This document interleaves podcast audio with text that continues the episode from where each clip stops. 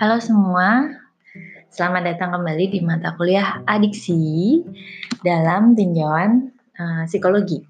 Bersama saya dosen Anda Monica Satyajati dari Fakultas Psikologi Unika Soegijapranoto Semarang. Nah, teman-teman, hari ini kita akan belajar mengenai Alcoholics Anonymous dan 12 langkah juga 12 tradisinya Alcoholics Anonymous. Nah, tapi sebelumnya silahkan pastikan kalian sudah download PPT-nya, kemudian membuka PPT-nya karena rekaman ini perlu didengarkan bersamaan sambil kita membuka PPT begitu.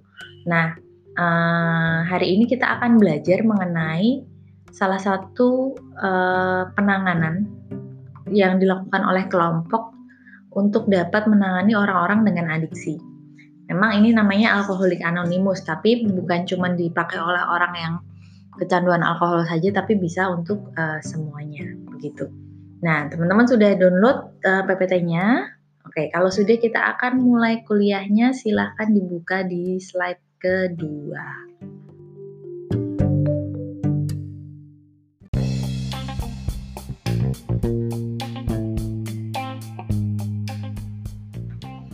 Oke, mari kita mulai kuliah ini dengan berdoa.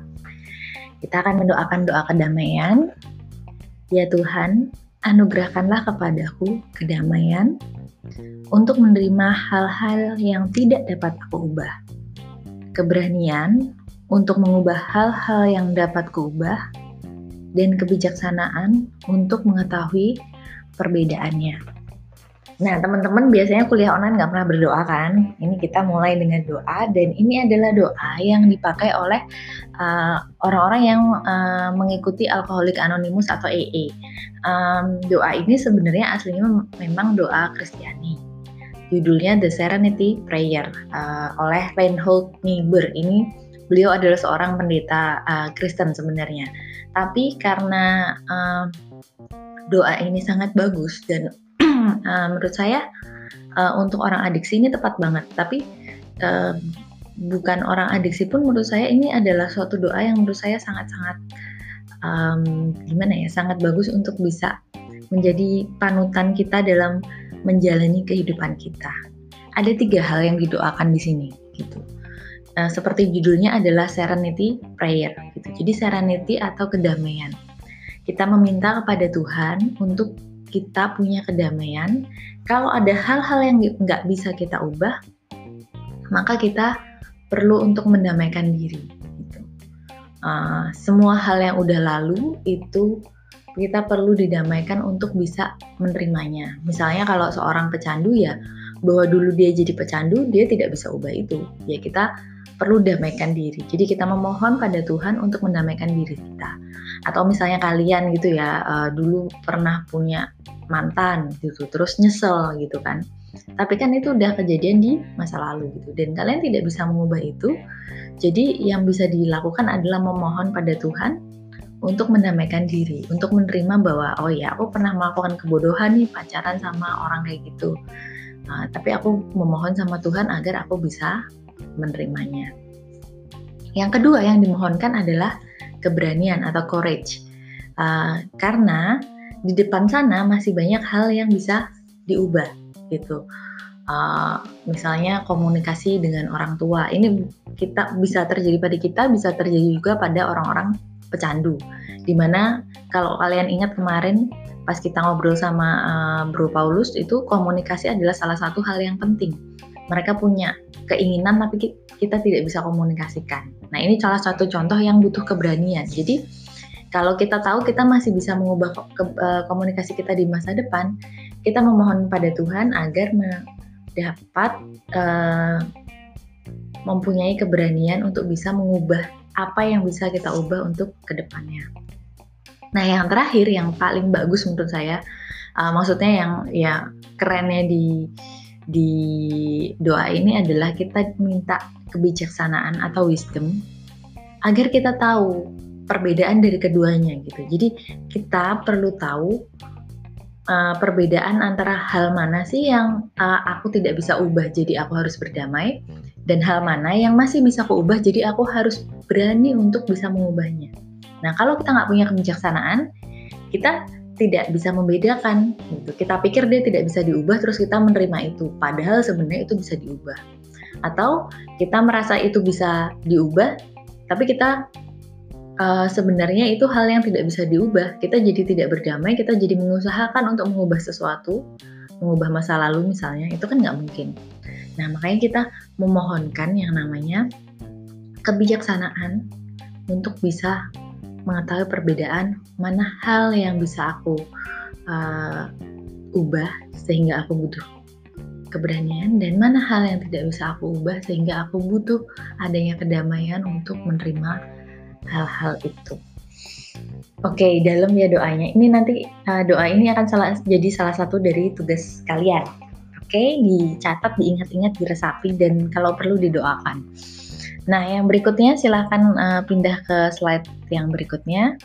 Ini adalah mengenai sejarah Alcoholics Anonymous. Jadi, Alcoholics Anonymous itu pertama kali diidekan oleh dua orang yang bernama Bill Wilson dan Bob Smith.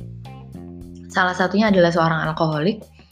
Waktu itu masih tahun 1935 itu masih lama sekali ya, maksudnya sudah zaman dulu sekali gitu. Indonesia masih dijajah Belanda. Dua orang ini kemudian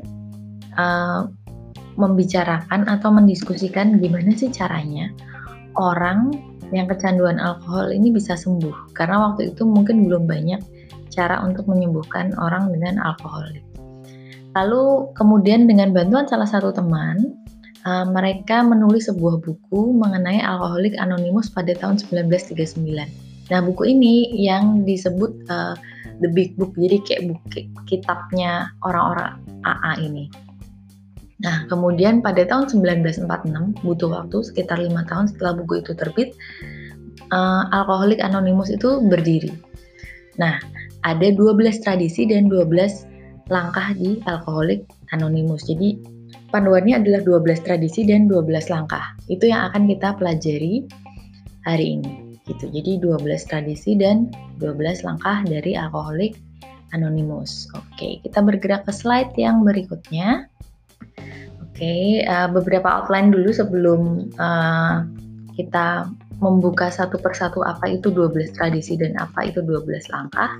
Jadi Alcoholics Anonymous ini sebenarnya sama seperti kalau kalian nonton di film-film, ada orang yang bermasalah kecanduan apapun, itu kemudian kalau di film barat nih banyak nih, ada setting di mana dia berkumpul melingkar dengan orang lain, lalu mereka mulai sharing. Nah, itu adalah pendekatan alkoholik. Kebanyakan dari pendekatan itu adalah Alcoholics Anonymous. Pertama memang untuk alkoholik, tapi kemudian setelah AA atau Alcoholics Anonymous ini berhasil, muncul yang namanya NA atau Narcotics Anonymous yang kemarin dibahas sama Bu Paulus. Itu NA, Narcotics Anonymous. Ada beberapa tempat yang sudah menggunakan NA itu. Terus muncul juga anonimus yang lain gitu. Jadi perkumpulan anonimus yang lain. Karena adiksi kan udah makin banyak, ada yang adiksi gambling lah, terus ada adiksi seks misalnya seperti itu. Nah, mereka yang punya adiksi ini akan berkumpul sesuai dengan adiksinya dan kemudian mengikuti pertemuan. Nah, pertemuan-pertemuan sharing ini itu mempunyai cara atau jalan atau aturan main yang disebut dengan 12 traditions. Jadi ada 12 tradisi dalam AA ini yang akan dipakai sebagai pedoman bagaimana sih pertemuan ini berjalan. Dan sebenarnya intinya orang itu bebas dalam mengikuti ke-12 tradisi ini gitu. Dan tradisi ini diberlakukan untuk menjaga AA terlepas dari datang atau perginya individu. Jadi organisasi ini akan terus berjalan, pertemuan ini akan terus berjalan, dan siapapun yang datang dan pergi, karena kita sudah punya 12 tradisi ini, maka tidak akan begitu berpengaruh. Dalam artian terus tidak karena hanya bergantung pada satu orang, ketika ada yang sudah sembuh terus akhirnya jadi berantakan, tidak. Karena kenapa harus ada tradisi yang mengikat? Karena orang-orang dengan kecanduan itu kadang-kadang kondisi emosinya kan tidak stabil. Nah, kadang-kadang mereka mau datang, kadang-kadang mereka relapse, kadang-kadang mereka kenapa-napa gitu. Nah, jangan sampai kondisi yang terjadi pada satu individu itu kemudian membuat intervensi tidak berjalan. Nah, AA ini akan terus berjalan terlepas dari apa yang terjadi pada seseorang. Nah, dan yang pasti menjaga anonimitas. Jadi, namanya aja Alcoholics Anonymous, Narcotics Anonymous. Jadi, ada banyak kode etik yang perlu untuk dilakukan untuk menjaga anonimitas. Jangan sampai data seseorang, cerita seseorang yang dia ceritakan untuk perkembangan diri dia, tapi kemudian malah diceritakan ke orang lain. Jadi anonimitas ini penting. Dan memang ini asalnya itu banyak nilai Kristiani, tapi sebenarnya EE ini sudah dicoba untuk diterjemahkan secara universal. Jadi ya banyak sih nilai Kristiani, tapi EE-nya ini sudah dibuat universal, dan Kristianinya kan hanya nilainya, bukan ajarannya, tapi hanya nilai-nilainya. Nah, oke, kita akan belajar mulai dari 12 tradisi ya, 12 caranya. Silakan teman-teman menuju ke slide berikutnya sambil kita mendengarkan musik berikut.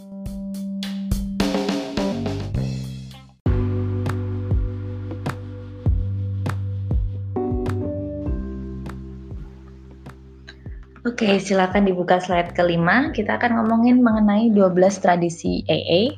Jadi ada 12 tradisi yang dipakai, dan untuk teman-teman yang bingung, waktu mereka kumpul, waktu orang-orang dengan adiksi ini kumpul, apa sih yang akan mereka bahas?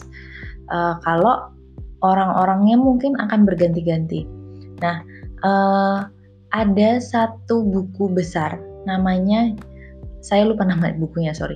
Tapi ada satu topik yaitu namanya Just for Today. Just for Today, hanya untuk hari ini. Dimana itu buku itu sudah disiapkan, yang selama setahun itu akan ada topik yang dibawakan setiap harinya, gitu. Jadi setiap hari akan ada topik dimana siapapun yang ikut di grup itu akan mengikuti, entah dia baru datang pertama atau dia sudah cukup lama di dalam grup itu. Dan saya nggak tahu kalau EE sama NE itu topiknya tiap hari sama atau tidak. Tapi kalau yang banyak banyak sumbernya mengenai Just for Today ini itu NE gitu. Ada bukunya, saya pernah lihat bukunya gitu. Contohnya adalah Just for Today untuk hari ini 1 Juni.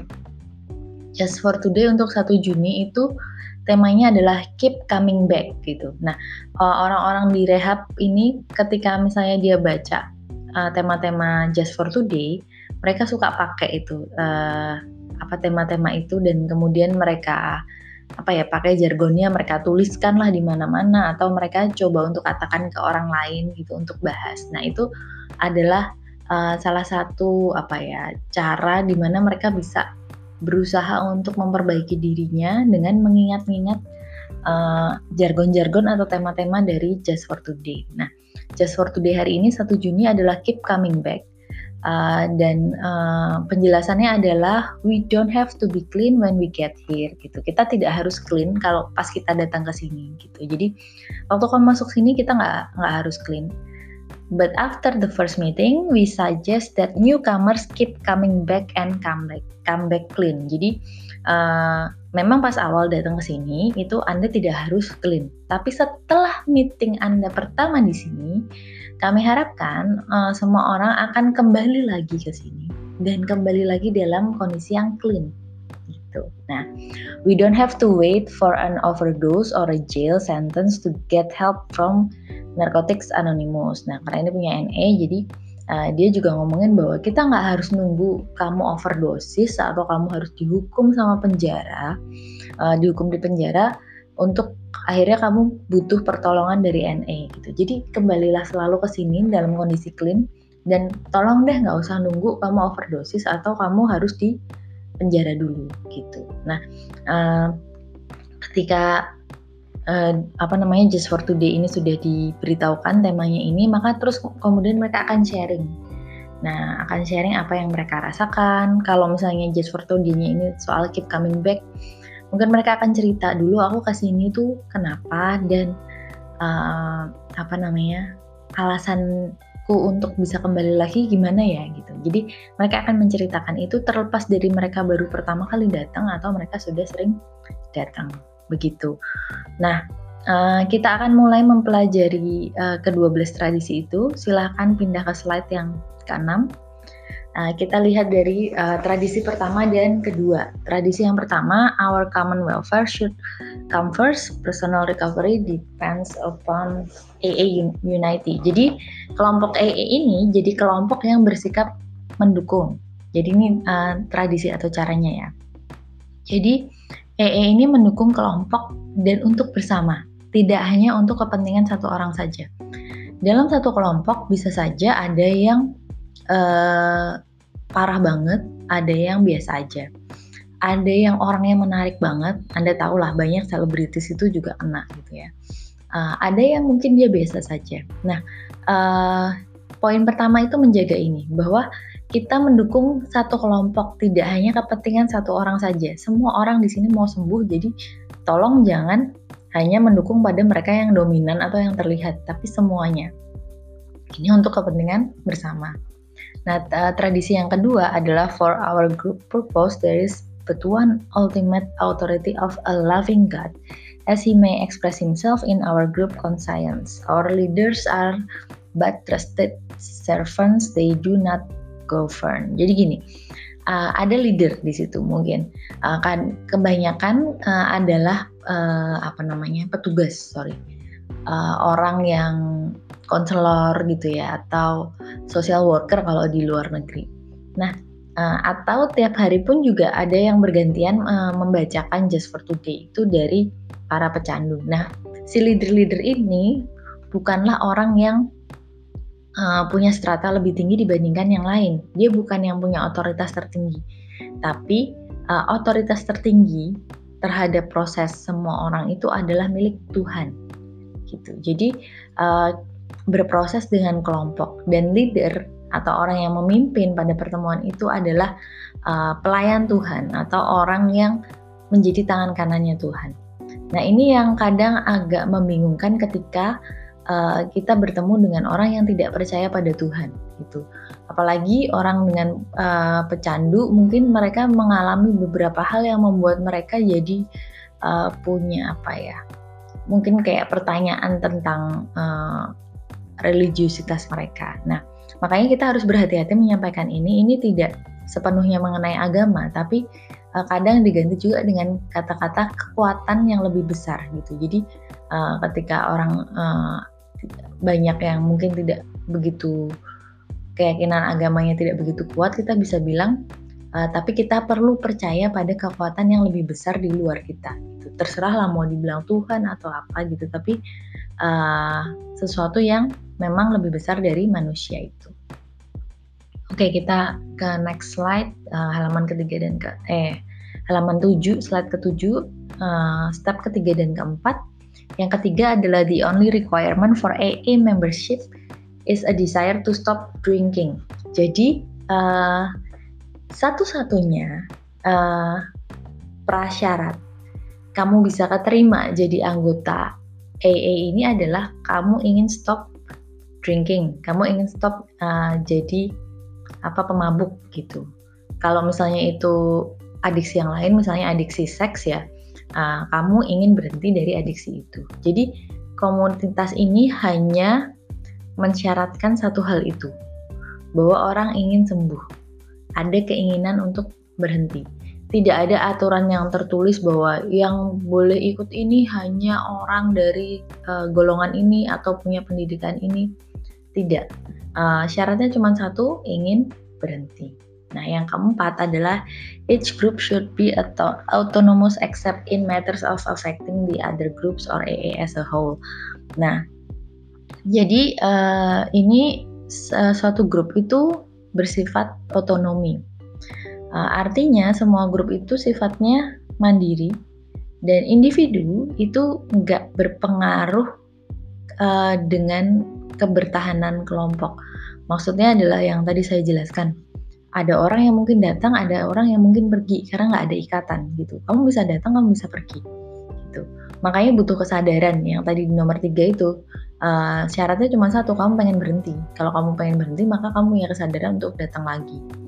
Nah, kalau enggak, meskipun ada individu yang mungkin pergi, itu tidak akan berpengaruh pada grup. Jadi grup diharapkan punya kekuatannya sendiri-sendiri meskipun orangnya akan pergi, dan mungkin suatu saat orangnya akan berbeda semua gitu. Tapi grupnya tidak boleh goyang.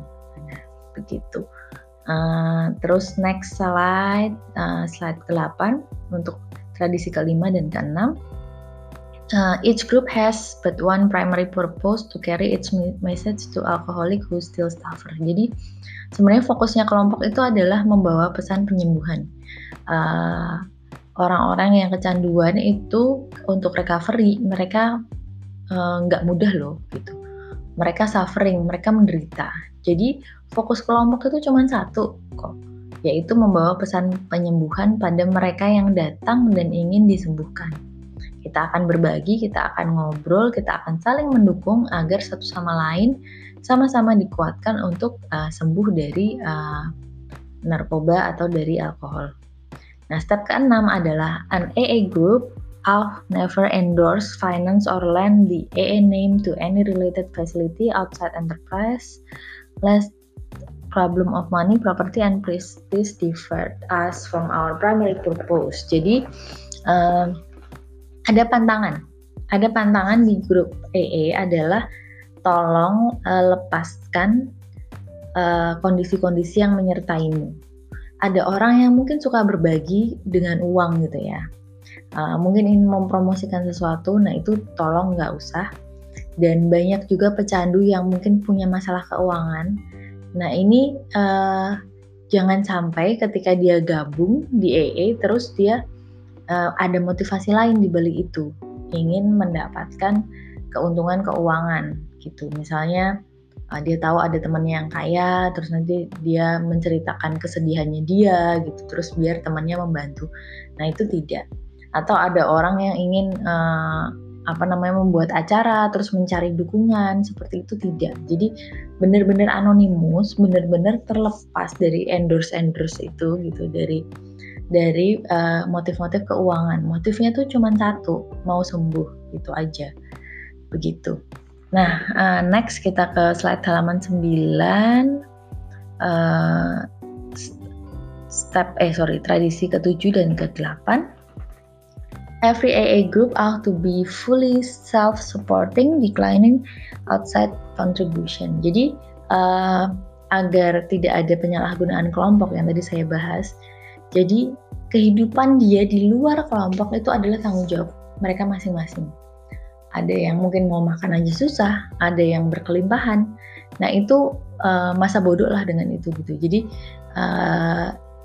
yang ada di dalam 12 tradisi ini adalah untuk membantu mereka menyembuhkan diri. Tapi bukannya terus kok kejem banget, kasihan nanti kalau ada yang bermasalah finansial. Sebenarnya dengan membantu seseorang itu pulih secara psikologis, orang akan menemukan cara untuk bertahan hidup yang baik gitu. Jadi kalau dia fokus pada penyembuhan, pasti dia akan terbuka dan terbantu untuk dapat berpikir jernih, oh terus aku mau ngapain ya gitu. Untuk membantu diriku gitu. Tapi kalau misalnya fokus grupnya itu ada fokus terkait untuk membantu 1-2 orang terkait keuangan dalam proses AA-nya, maka akan jadi ada tatanan dalam kelompok yang tidak bisa berjalan dengan baik begitu.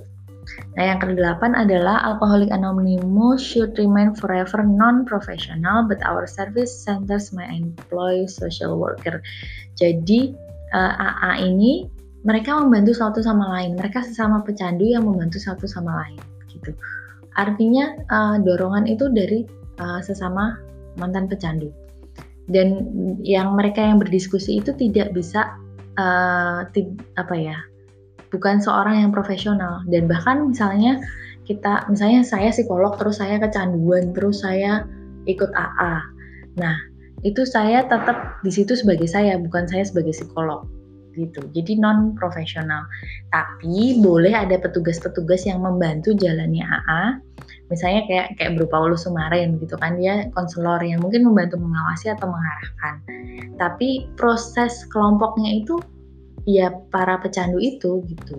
Jadi social worker atau petugas lain di luar itu hanya sebagai orang yang membantu saja, tapi dukungan diberikan satu sama lain oleh sesama mantan pecandu. Oke, next slide ke-10, step ke-9 dan 10. Yang ke-9 adalah AA, as such ought never be organized, but we may create service boards or committees directly responsible to those they serve. Jadi merawat itu dari kelompok secara tertata dan rapi. Kelompok ini tertata dan rapi, tapi nggak ada yang struktur yang sangat mengikat. Terus misalnya kepanitiaan kayak kalian ya bikin kepanitiaan itu tidak ada. Hanya memang boleh ada 1-2 orang yang membantu kepengurusan AA secara kontinum itu ada.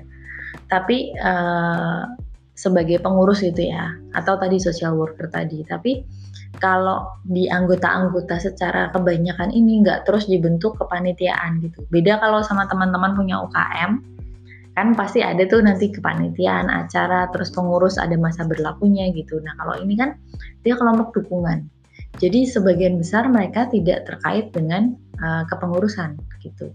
Tapi kalau ada yang mau serving ke si organisasinya secara keseluruhan tentu bisa, hanya tidak terlalu mengikat. Nah yang ke-10 adalah AA has no opinion on outside issues. Hence, the AA name out never be drowned into public controversy. Artinya apa? Anda perlu tahu bahwa orang-orang yang kecanduan itu banyak juga yang orang hebat.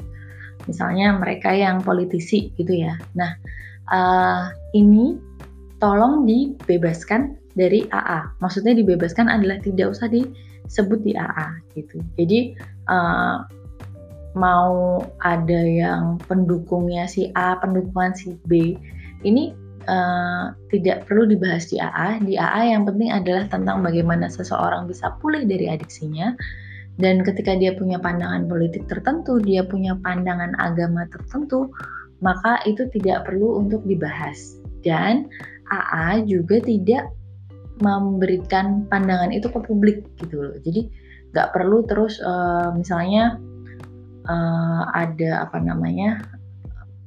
politisi gitu, pemilihan presiden misalnya, terus keluarga besar Alcoholics Anonymous mendukung AA gitu, mendukung siapa gitu. Nah itu tidak boleh. Jadi benar-benar free, terserah orang yang datang mau dia pendukungnya siapa ya dia diterima.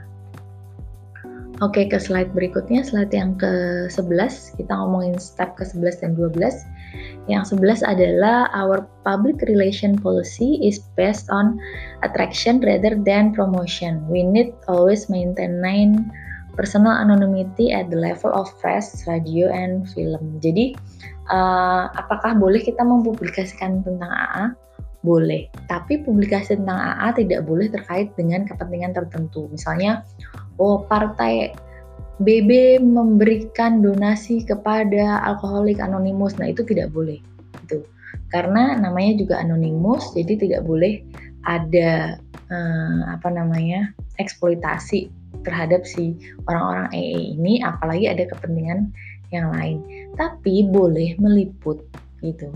Misalnya untuk dokumentari gitu ya tentang AA, tapi harus ada anonimitas. Jadi nama-namanya orang-orangnya itu ya harus disamarkan, dan kalau perlu ceritanya pun disamarkan, tidak boleh diceritakan semuanya. Jadi seandainya ada relasi dengan orang atau masyarakat di luar sana itu ya hanya karena mereka tertarik untuk mengenai kesembuhan dan menjaga anonimitas, bukan mereka yang punya agenda-agenda tertentu. Nah, kemudian yang terakhir adalah anonymity is the spiritual foundation of all our tradition, ever reminding us to place principles before personality. Jadi, anonimitas itu yang paling penting, dan fokusnya adalah pada proses kelompok. Nah, kenapa namanya anonimus itu? Karena anonim itu kan orang tak bernama. Jadi, kamu datang, itu kita tidak fokus pada dirimu dan pribadimu siapa, tapi kamu datang sebagai anonim, kamu datang sebagai bukan siapa-siapa. Wow, tapi saya dosen, saya punya pendidikan S2, saya orang dari keluarga terpandang. Ya terserah gitu, tapi kamu datang ke situ sebagai anonim, kamu datang sebagai no one yang kemudian bersama-sama berproses dengan yang lain gitu. Jadi mau kamu seleb, mau kamu politisi, itu kamu dipandang sama dengan orang lain. Jadi anonimitas itu ya, bukan hanya tidak disebutkan namanya di luar, tapi bahwa kamu datang yang tadinya kamu mungkin anaknya orang kaya, mobilnya 5 lah, sering jalan-jalan ke luar negeri gitu, tapi ketika masuk ke situ kamu adalah no one gitu, seseorang yang bisa dibilang tanpa nama, bukan karena tanpa nama dia nggak punya nama ya, tapi tanpa atribut-atribut yang melekat pada dirinya, dan kemudian berbaur dengan yang lain yang juga tanpa menyandang apapun yang mereka punya dari luar. Oke, begitu untuk 12 tradition. Setelah ini kita akan mendengarkan mengenai 12 step. Tapi sebelum 12 step kita akan mendengarkan jeda musik sebentar.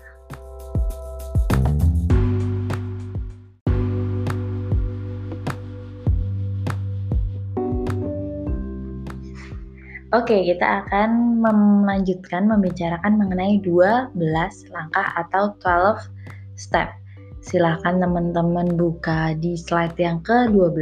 Nah, 12 langkah ini adalah langkah-langkah yang diharapkan ditempuh oleh masing-masing orang ketika mereka sudah mengikuti NA atau AA. Jadi, meskipun topiknya di Just for Today tiap hari berbeda-beda, meskipun mereka datangnya tidak bersamaan, tapi diharapkan ada 12 langkah yang akan mereka rasakan seiring dengan mereka melakukan diskusi atau melakukan pendampingan kelompok di AA ini. Gitu. Nah, kita mulai dari step-step yang pertama. Silakan dibuka slide yang ke-13. Ada step 1 sama step 2. Step 1 adalah we admitted we were powerless over alcohol, that our lives had become unmanageable. Jadi, tadi saya bilang ya, ini step pertama gitu. Jadi sejatinya memang kita mengalami step ini dari yang pertama. Meskipun topiknya berbeda gitu, tapi stepnya yang awalnya ini. Nah, apa ini yang pertama? Itu adalah kita ngomongin soal ketidakjujuran yang menjadi kejujuran gitu. Kita harus mengakui bahwa kita itu tadinya powerless gitu. Kita tadinya tuh nggak bisa punya kendali atas alkohol dan kita menjadi tidak bisa memanage diri sendiri. Jadi di step pertama kita perlu menyadari kita sudah jujur belum sih. Kalau kita tidak jujur dengan kita mengatakan bahwa aku kuat kok gitu, aku bisa ngadepin nih si alkohol, mungkin itu justru kayak toksik gitu loh, positif yang toksik dan tidak jujur sama diri sendiri. Tapi justru pertama itu mengakui bahwa iya, aku dulu memang tidak bisa menguasai ini gitu. Jadi pengakuan itu yang pertama dan itu mungkin susah gitu. Nah, banyak nilai spiritual yang didapatkan di sini. Jadi tentang kejujuran, berpikiran terbuka, kemauan, kerendahan hati, penerimaan dan bahkan penyerahan diri. Pengakuan itu bersifat membangun kesadaran dan kemauan. Jadi kalau kita sudah admit, kita sudah mengaku bahwa kita memang pernah tidak bisa mengendalikan diri sama alkohol dan bahwa hidup kita pernah berantakan karena alkohol, karena narkotika, karena kecanduan nonton porno atau yang lainnya, kita sudah jujur mengakui itu, maka itu adalah step pertama. Dan ketika kita mengakui bahwa kita tidak jujur, kita akan tahu bahwa kita bisa menjadi jujur. Jadi itu langkah pertama yang perlu kita lakukan. Nah, ini adalah satu proses yang sangat psikologis sekali. Jadi mengukurnya itu memang sangat perlu kesadaran. Dan kalau ada pertanyaan, Bu, ini berapa pertemuan orang ini bisa seperti ini gitu? Ini akan berbeda pada masing-masing orang gitu loh. Insight yang didapatkan masing-masing orang itu akan berbeda. Ada satu orang yang mungkin satu kali di pertemuan AA dia sadar gitu. Tapi mungkin ada juga yang butuh 10 kali pertemuan baru mau mengakui bahwa dulu dia powerless over alcohol gitu. Jadi ini adalah step yang pada semua orang yang masuk AA atau NA itu diingatkan, dikasih iki loh step-nya gitu ya. Nah, terus kamu sendiri yang mengakui gitu, aku udah sampai step yang mana, apakah aku sudah mengakui bahwa aku ini adalah orang yang tadinya berantakan, orang yang tadinya tidak bisa mengatur diri atau belum. Nah, Anda sendiri gitu, meskipun tidak punya kecanduan, pasti juga perlu mengakui bahwa ada hal-hal yang dulu tuh aku nggak bisa manage gitu loh. Ada hal-hal yang aku kadang-kadang ngerasa powerless, aku nggak bisa mengendalikan sesuatu, dan aku jadi melakukan kesalahan karena itu. Nah, mau mengakui itu adalah hal yang sulit gitu. Kalau misalnya ada satu kejadian yang salah misalnya, kita akan cenderung ngapain coba? Kita akan cenderung menyalahkan orang lain. Ah, gara-gara si ini nih gitu. Padahal langkah pertama adalah mengakui bahwa ada peran kita di situ, di mana kita mungkin berbuat salah atau tidak berbuat apa-apa, sehingga kondisinya jadi seperti itu. Nah, kejujuran ini yang sangat diperlukan untuk membantu kita bisa melangkah ke step berikutnya. Jadi dari tidak jujur menjadi jujur. Nah, step yang kedua adalah came to believe that a power greater than ourselves could restore us to sanity. Jadi kita percaya bahwa ada kekuatan yang besar yang dapat mengembalikan kita menjadi lebih waras lagi gitu. Jadi ini dari keputusasaan dia mendapatkan yang namanya harapan. Kok bisa dari keputusasaan jadi harapan? Nah, kan tadi step yang sebelumnya kan kita ngomongin soal mengakui bahwa kita tidak jujur, bahwa kita lemah, bahwa kita melakukan kesalahan. Nah, kalau kita sudah mengakui itu, memang pada awalnya itu kita akan jadi merasa lemah gitu. Kita jadi merasa bersalah yang berlebihan. Ah, kemarin sih aku nggak gini, kemarin sih aku nggak gitu gitu kan. Nah, di sini kita kemudian percaya bahwa ada kekuatan besar di luar sana yang dapat membantuku. Jadi ada harapan gitu. Jadi tadinya dia down, kemudian dia naik lagi karena ada harapan. Jadi nilai spiritual di sini adalah ada harapan, keyakinan, ada Tuhan atau kekuatan apapun yang lebih besar yang ia percayai. Terus berpikiran terbuka, jadi meskipun sudah down, dia mau berpikir secara terbuka. Lalu ada kesediaan untuk menerima Tuhan atau menerima apapun yang dia percaya, itu butuh kesediaan loh, tidak boleh egois. Lalu butuh adanya kepercayaan dan juga kerendahan hati untuk mau menerima adanya kekuatan yang besar di luar sana. Oke, pindah ke slide berikutnya, slide yang ke-14, step ketiga dan keempat. Setelah melalui step itu, kita mendapati ada di step yang ketiga, yaitu made a decision to turn our will and our lives over the care of God and as we understood Him. Jadi kita mengubah ketakutan, karena tadinya kan kita udah percaya nih sama kekuatan yang di luar sana gitu. Kita kemudian setelah percaya, mungkin tadinya kita takut, tapi kita jadi mengubah itu menjadi keyakinan. Nah, proses yang penting di sini adalah berserah. Nah, ini ya, yang namanya berserah tuh menurut saya kadang agak salah kaprah. Kita tinggal di negara yang sangat agamis. Tapi tuh ada orang yang berserah itu ada masalah dia langsung berserah. Bukan seperti itu. Berserah itu pertama, kalau kita lihat di stepnya 12 step adalah mengakui kita punya salah. Dan mungkin kita merasa bersalah dulu dengan itu gitu ya.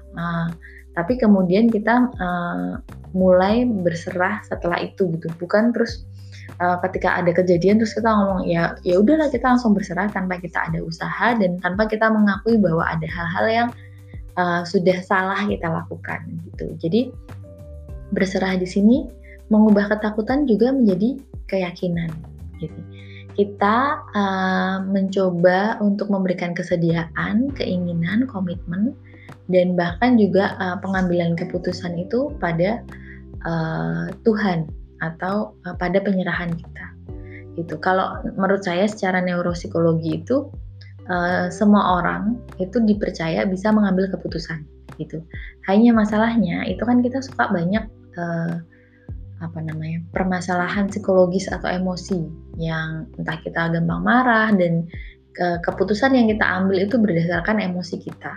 Kenapa kita perlu berserah? Karena kita menaikkan dulu semua emosi-emosi negatif kita dan rasa takut kita, dan kita jadi yakin pada kekuatannya Tuhan.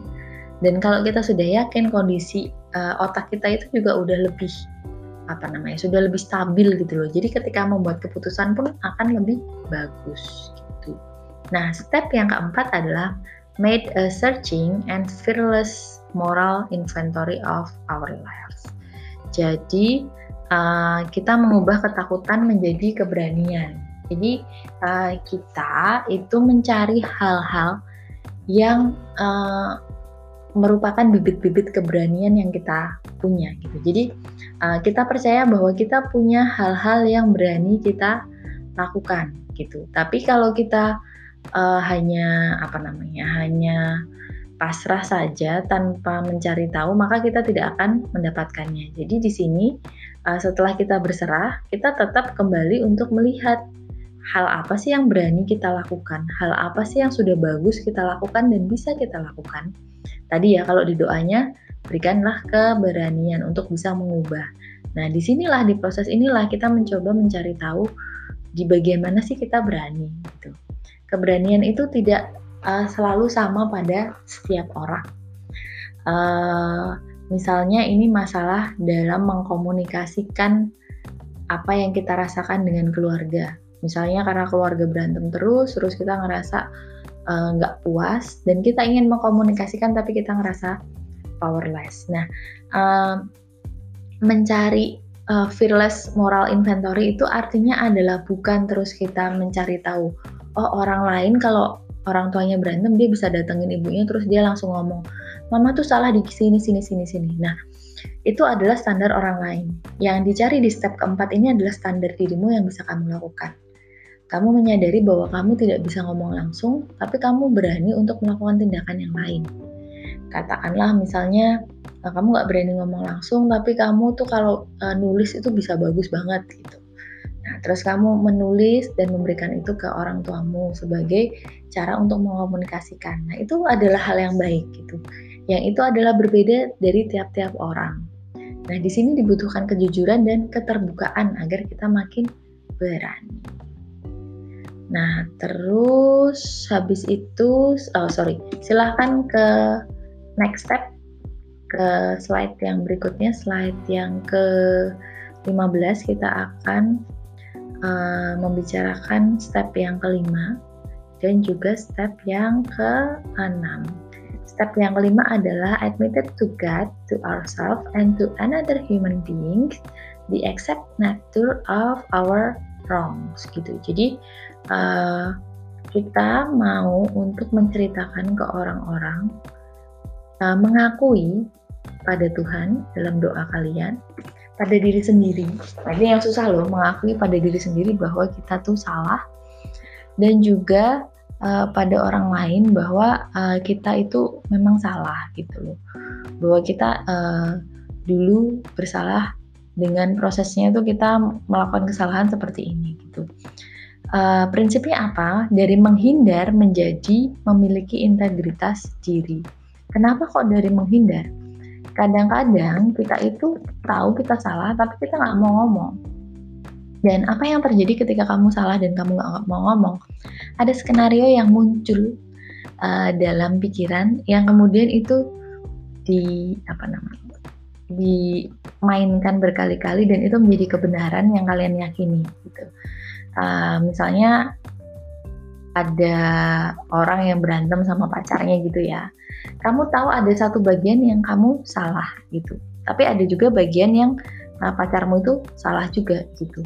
Nah, karena kita nggak mau mengakui bahwa kita salah, kita menghindari untuk menceritakan pada orang-orang kalau kita salah, maka kita berusaha untuk mencari-cari gitu loh, hal-hal lain yang kita ceritakan gitu. Kan banyak tuh yang bilang, aku nggak bohong kok, cuman nggak cerita aja gitu. Nah, kita nggak cerita bahwa ada kesalahan kita, tapi yang kita omongin ya kesalahan si mantan itu gitu. Nah, makanya di sini adalah dari menghindar menjadi memiliki integritas diri. Jadi punya integritas. Integritas itu suatu hal yang susah loh. Integritas itu adalah kamu mau melakukan dengan jujur meskipun tidak ada seorang pun yang tahu gitu. Jadi misalnya kamu ditaruh di satu toko gitu ya, yang nggak ada sistem pengamanannya, nggak ada CCTV-nya. dan ada barang yang kamu inginkan dan gak ada yang jaga, dan kamu tahu ada orang lain yang udah pernah ngambil barang di situ dan gak ketahuan gitu. Nah, integritas itu seperti itu, tidak ada pengamanan sama sekali dan kamu mau menahan dirimu untuk tidak mencuri gitu. Nah, itu integritas dan itu susah. Nah, nilai spiritual yang dipakai adalah kepercayaan, keberanian, kejujuran diri, dan pengakuan dan komitmen. Kalau kita mau mengakui kesalahan diri sendiri, maka saya yakin integritas kita juga akan lebih baik. Step yang ke-6 adalah we're entirely ready to have God remove all these defects or of character. Jadi kita punya hasrat pribadi, tapi di sini adalah hasrat pribadi ini kita ungkapkan menjadi keterbukaan dan ketersediaan. Jadi apapun yang kita inginkan, kita sudah mencoba berserah, tapi kita menjadi jujur gitu. Ini loh sebenarnya yang selama ini aku inginkan gitu ya. Misalnya dia kecanduan seks, lalu dia ngomong sebenarnya aku hanya ingin dipuaskan dengan ada pasangan atau apa. Nah, ini harus terbuka di sini. Dan menyerahkan pada Tuhan untuk bisa menghapus hal-hal jelek dari karakter ini dan terbuka pada apa sih yang sebenarnya kamu inginkan gitu. Jadi ada komitmen di sini, ketersediaan, penerimaan diri bahwa sebenarnya aku kecanduan itu karena aku membutuhkan sesuatu nih gitu. Nah, ini step yang cukup sulit gitu. Tapi perlu ada nilai-nilai ini. Next, kita lihat ke slide ke-16, itu step 7 dan 8. Step 7 itu humbly ask him to remove our shortcomings gitu. Jadi dengan segala kerendahan hatimu, kamu meluruhkan sifat-sifat angkuh. Kadang kita angkuh loh, kita tuh suka merasa bahwa kita bisa melakukan semuanya sendiri gitu. Kita nggak percaya orang lain. Nah, tapi di sini kita humble, kita merendahkan diri kita, gitu, punya kerendahan hati dan meminta Tuhan untuk membantu kita mengeliminasi hal-hal yang mungkin sekedar jadi nafsu kita atau keinginan kita untuk menjadi angkuh dan menginginkan banyak hal, menginginkan menguasai banyak hal. Nah, nilai spiritual di sini adalah penyerahan, kepercayaan, keyakinan, kesabaran, dan kerendahan hati. Berikutnya, nah ini mulai agak susah nih. Made a list of all person we had harmed and became willing to make amends to them all. Jadi berusaha memaafkan. Memaafkan itu bukan hal yang sulit. Di sini bahkan kamu diminta untuk ngelis siapa sih orang yang sudah pernah kamu sakiti, gitu. Saya pernah mengalami jadi remaja kayak kalian ya, terus ini cerita pribadi bahkan. Jadi saya pernah deket sama orang, kemudian saya tahu bahwa dia pernah pacaran sama orang lain gitu loh. Dan ketika saya deket sama orang ini, saya merasa orang lain yang dekat dengan dia, yang mantannya dia itu adalah seseorang yang menyakiti saya gitu, karena mungkin kadang diomongin, kadang dibandingin gitu ya. Sampai suatu hari saya ngobrol sama teman lain yang kenal sama si mantan itu, dan dia ngomong dari sisinya si mantan itu yang bilang kehadiran saya yang justru menyakitkan gitu. Ya meskipun ini statusnya sama-sama enggak, saya bukan pelakor ya, sorry gitu, tapi saya belajar sesuatu dari situ bahwa saya kadang ngerasa orang lain bisa saja menyakiti saya, tapi mungkin di sisi dia, sayalah yang menyakiti dia gitu. Nah, kita kadang nggak tahu loh bahwa kita itu menyakiti orang lain, dan kita merasa orang lain yang menyakiti kita, lalu kita membenci dia atau bahkan kita berusaha melindungi diri dari dia gitu. Kita merasa kita jadi korbannya. Nah, itu hati-hati gitu. Jadi kepercayaan bahwa kamu adalah korban itu membuat kamu justru berlaku seperti pelaku gitu. Karena kita takut jadi korban, kita jadi ngerasa kita harus mempertahankan diri, harus menguatkan diri gitu, dan kita nggak sadar kita jadi pelaku. Nah, ini satu proses yang sulit tapi bisa dilakukan gitu. Tulislah semua orang yang pernah kamu sakiti, entah kamu sadar atau tidak, atau kamu bahkan kalau perlu kamu menuliskan orang yang menurutmu pernah menyakitimu, karena siapa tahu sebenarnya bukan dia yang menyakiti kita, tapi kita yang menyakiti dia, ya, atau sama-sama gitu ya kasusnya gitu. Dan di sini adalah dari kebencian menjadi memaafkan gitu. Kita berusaha untuk berjalan ke arah pemaafan. Nilai spiritual di sini adalah kejujuran, keberanian, ketersediaan, dan kasih yang sabar. Mau mengasihi orang lain yang kita benci, yang kita gak suka, dan kita ngerasa dia nyakitin kita, padahal kitalah yang nyakitin dia gitu. Jadi ada kasih yang luar biasa di sini. Ini makanya stepnya udah step 8 ya. Step 8 kan udah agak jauh gitu loh dari step-step lain gitu. Tapi ini adalah salah satu step yang penting. Dan kalau teman-teman bertanya, apa kaitannya sama kecanduan gitu? Percayalah bahwa adiksi itu ada masalah juga dengan yang namanya kelekatan antara orang tua dan anak, dan kelekatan ini punya kaitan dengan bagaimana kita bersosialisasi dengan orang di kemudian hari. Jadi kelekatan ini kan terbentuk ketika kita kecil gitu, tapi ketika kita sudah punya kelekatan dengan pola-pola tertentu, kita akan kemudian mempraktekannya gitu ya, mempunyai pola kelekatan pada orang-orang di luar sana. Nah, pola kelekatan yang tidak baik inilah yang juga bisa membuat kita makin frustasi dengan dunia sosial dan lari pada hal-hal seperti alkohol, narkoba, dan yang lainnya. Begitu. Nah, kalau kita mencoba untuk memperbaiki interaksi sosial kita dengan orang lain, mencoba memaafkan, kita akan mendapatkan lebih banyak hal atau pengetahuan mengenai diri kita sendiri. Gitu. Saya suka banget kata-katanya Jung. Carl Gustav Jung, dia pernah bilang, everything that irritates us about others lead us to an understanding about ourselves. Jadi semua hal yang kalau kamu lihat orang lain terus kamu sebel sama orang lain gitu ya, kayak apa ya, tersinggung, marah, kesel gitu sama orang lain, itu sebenarnya bukan merupakan info mengenai orang itu, tapi info mengenai dirimu. Kenapa kamu benci itu? Bukan karena orang itu salah, tapi karena ada sesuatu atau suatu isu yang belum selesai sama diri kita. Nah, disinilah kita belajar untuk dari benci itu menjadi memaafkan.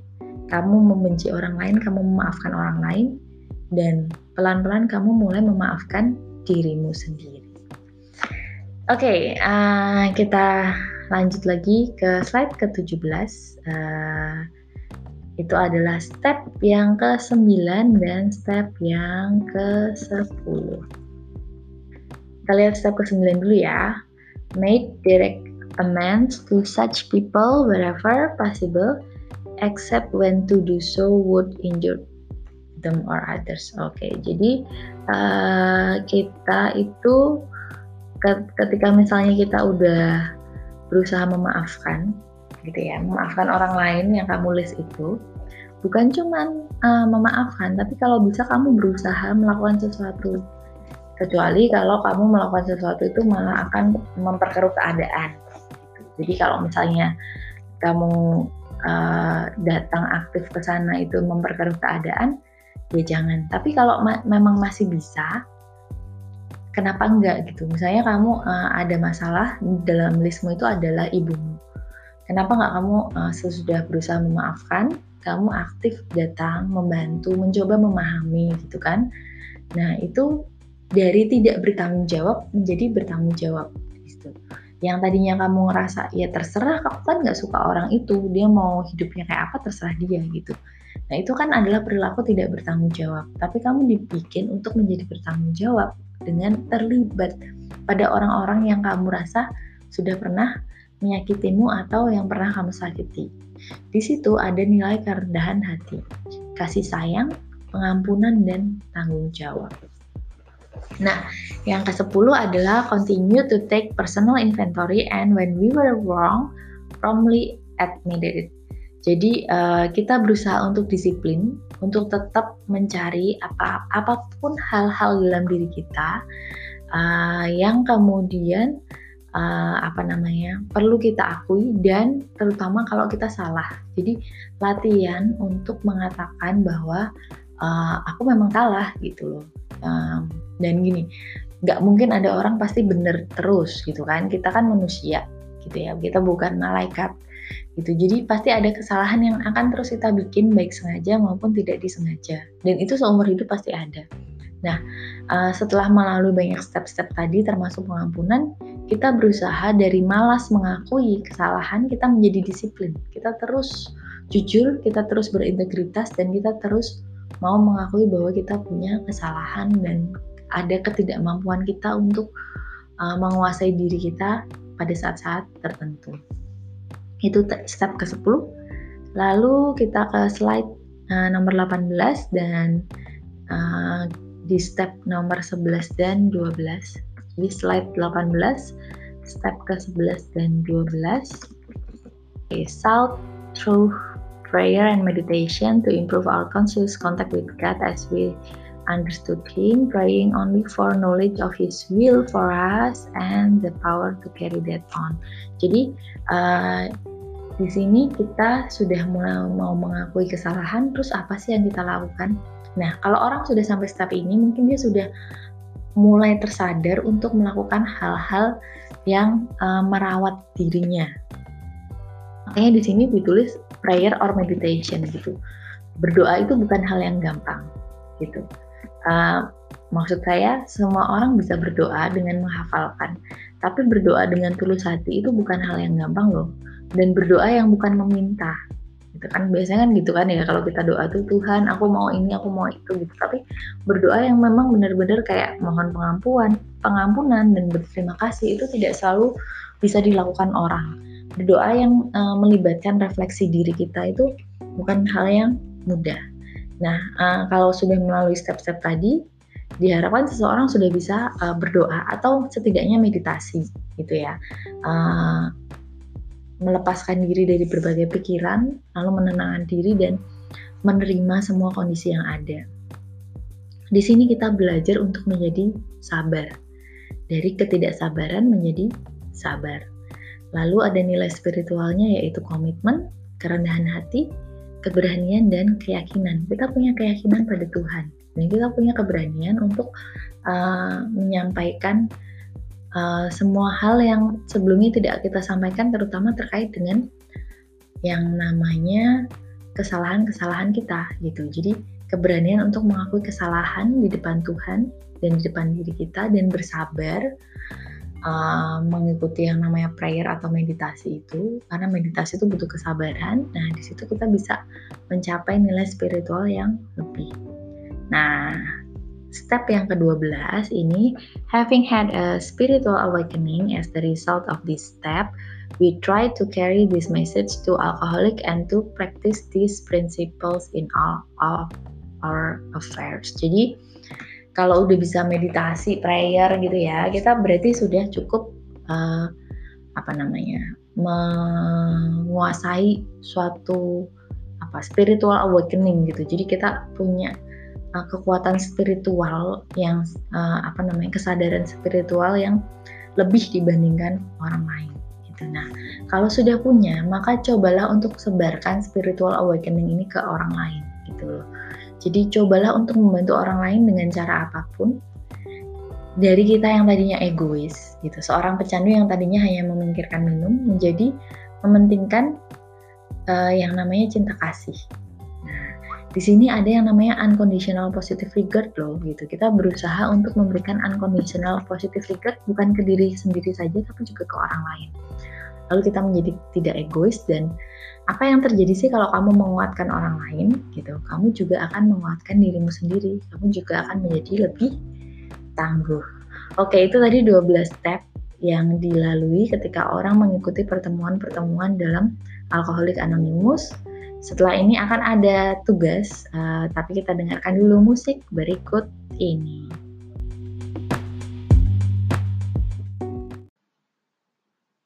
Oke, yang terakhir akan ada tugas. Silakan buka di slide ke-19.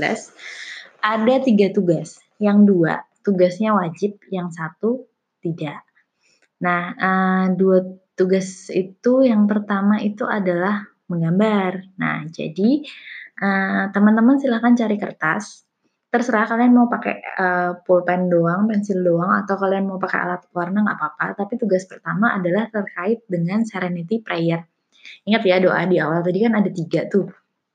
Kedamaian mengubah, kedamaian untuk menerima yang tidak kamu ubah, keberanian untuk mengubah yang mau kamu, yang bisa kamu ubah, dan yang ketiga adalah kebijaksanaan. Nah, di sini kamu diminta untuk menjadi kebijaksanaan untuk dirimu sendiri. Lalu gambarlah suatu lingkaran di sebuah kertas, tapi pastikan lingkarannya itu ya gedenya nggak usah gede-gede banget sampai menutupi semua kertas, tapi juga jangan terlalu kecil. Jadi ya mungkin besarnya dia sekitar 2/3 dari kertas itu mungkin ideal gitu. Ya antara setengah sampai 2/3 dari kertas itu. Lalu di dalam lingkaran itu tuliskan hal-hal yang menurutmu tidak dapat kamu ubah. Sesuatu yang udah fix gitu ya, yang tidak bisa kamu ubah yang terjadi pada hidupmu. Gitu. Boleh terjadi pada hidupmu atau memang ada di dalam dirimu yang tidak dapat kamu ubah. Lalu itu ditulis, terserah kalian nulisnya mau gimana gitu, boleh pakai simbol, boleh pakai tulisan gitu kan. Terus di luar lingkaran, tuliskan hal-hal yang menurutmu dapat kamu ubah gitu. Jadi tuliskan hal-hal yang menurutmu bisa kamu ubah. Jadi di sini kamu mencari tahu, mana sih hal yang bisa aku ubah dan mana hal yang tidak bisa aku ubah. Nah, kalau mau Anda boleh memberikan hiasan di situ gitu. Maksudnya mau digambar-gambarin boleh, enggak juga boleh gitu. Yang penting kalian belajar untuk membedakan mana yang bisa diubah dan mana yang tidak bisa diubah. Oke, itu tugas yang pertama. Nanti akan ada forum diskusi di mana saya akan bilang upload di sini. Nah, silahkan upload di situ. Tugas yang kedua ini tidak wajib gitu. Kita sudah belajar 12 step gitu kan. Di sini terserah teman-teman, memang seharusnya stepnya urut, tapi stepnya tidak urut tidak apa-apa. Tapi coba kalian share apa yang sudah pernah kamu tempuh atau step mana yang kamu sudah merasa kamu berhasil melakukannya. Nah, ceritakan di situ dan ceritakanlah apa yang kamu rasakan, bagaimana kamu melaluinya gitu. Dan teman-teman yang lain boleh berkomentar di situ. Kenapa saya bilang ini tidak wajib? Karena saya tidak tahu apakah semua orang sudah pernah melalui 12 step itu. Dan meskipun seharusnya itu berurutan, memang ada sih yang mungkin tidak mengalami secara berurutan, atau misalnya sudah sampai step berapa, terus apa ya kayak semacam step yang sebelumnya hilang, itu mungkin ada gitu. Nah, sekarang silahkan kamu cari salah satu saja step yang sudah pernah kamu lakukan dan share di situ. Nah, kenapa tidak wajib? Karena mungkin ada orang yang masih ngerasa, kayaknya belum satu step pun yang berhasil saya lakukan, Bu. Ya sudah, tidak apa-apa. Nah, tapi yang satunya yang wajib adalah step I want to focus on. Jadi ada 12 step. Di situ mungkin ada yang menarik buat Anda, ada yang tidak menarik buat Anda gitu. Pilih salah satu step, step keberapa, dan menurutmu kenapa itu menarik, dan kalau bisa kamu berkomitmen untuk melakukan itu gitu loh. Step-step yang nomor berapa? Ceritakanlah di sini nanti di forum diskusi, dan teman-teman yang lain boleh berkomentar. Jadi ada 3 ya yang akan ditulis di situ. Di forum diskusi saya akan memberikan 3 pertanyaan, yang 2 wajib dijawab, yang 1 tidak gitu. Tapi ingat gambar harus diupload, tapi maksimal file size adalah 500 KB. Jadi ingat itu, di foto biasa aja bisa. Terus diceritakan. Oke, terima kasih. Maksimal itu mengerjakan lusa, ya kan, hari Rebo untuk mengumpulkan. Tapi kalau absennya sekarang ya, attendance sampai maksimal jam 13.30. Terima kasih, selamat siang.